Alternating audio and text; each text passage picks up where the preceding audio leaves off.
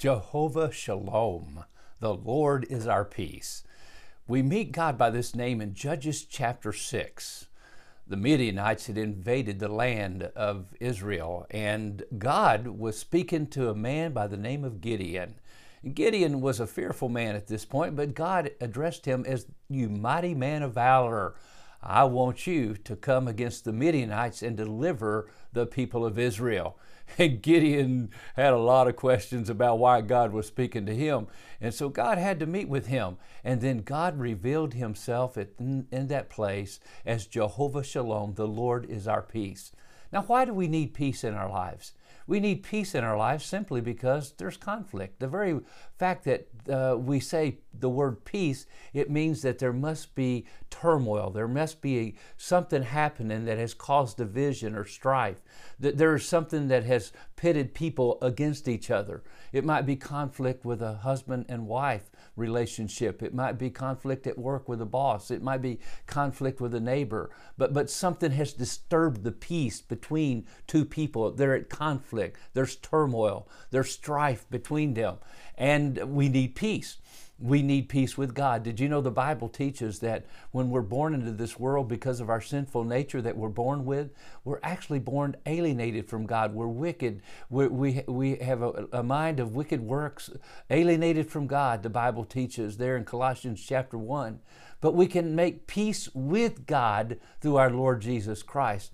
There's only one way, Colossians 1, that says how we make this peace. Reconciliation is when two people at odds with each other come back together and they're reconciled into one mind, one heart, no conflict. That's what God wants us to have with Him. And having made peace through the blood of His cross, it says in Colossians chapter 1. Only one way to make peace with God, and that's through the blood of the cross of Jesus Christ. That's to ask for forgiveness for our sins. That's to acknowledge that we are the ones who have run from God. God's seeking us. He loves us so much, He sent His Son, Jesus Christ, to die on the cross for us.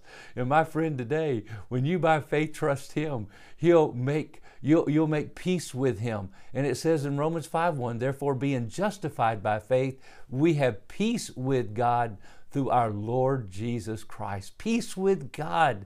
We're not alienated anymore. We're not wicked in our minds by evil works against God. No, no, no. We are at peace. We're reconciled. We're one with Him. That's the deepest longing that we have in our souls is to come back to the purpose for which God created us. And that's when we have peace. Now, the very fact we don't have peace with God, that is an indication. That's, it's not a bad thing, actually, because it's an indication that we need to come to God and find that peace through Jesus Christ. Now, the same thing in our daily lives. Not only do we need peace with God, we need the peace of God. The very God of peace, that's what He's called in some passages of Scripture. He wants to be with us and guide us and direct us and help us. Matter of fact, in Philippians chapter 4, we're told to rejoice in the Lord always. And again, I say rejoice. The Lord is at hand. Let your moderation be known to all men.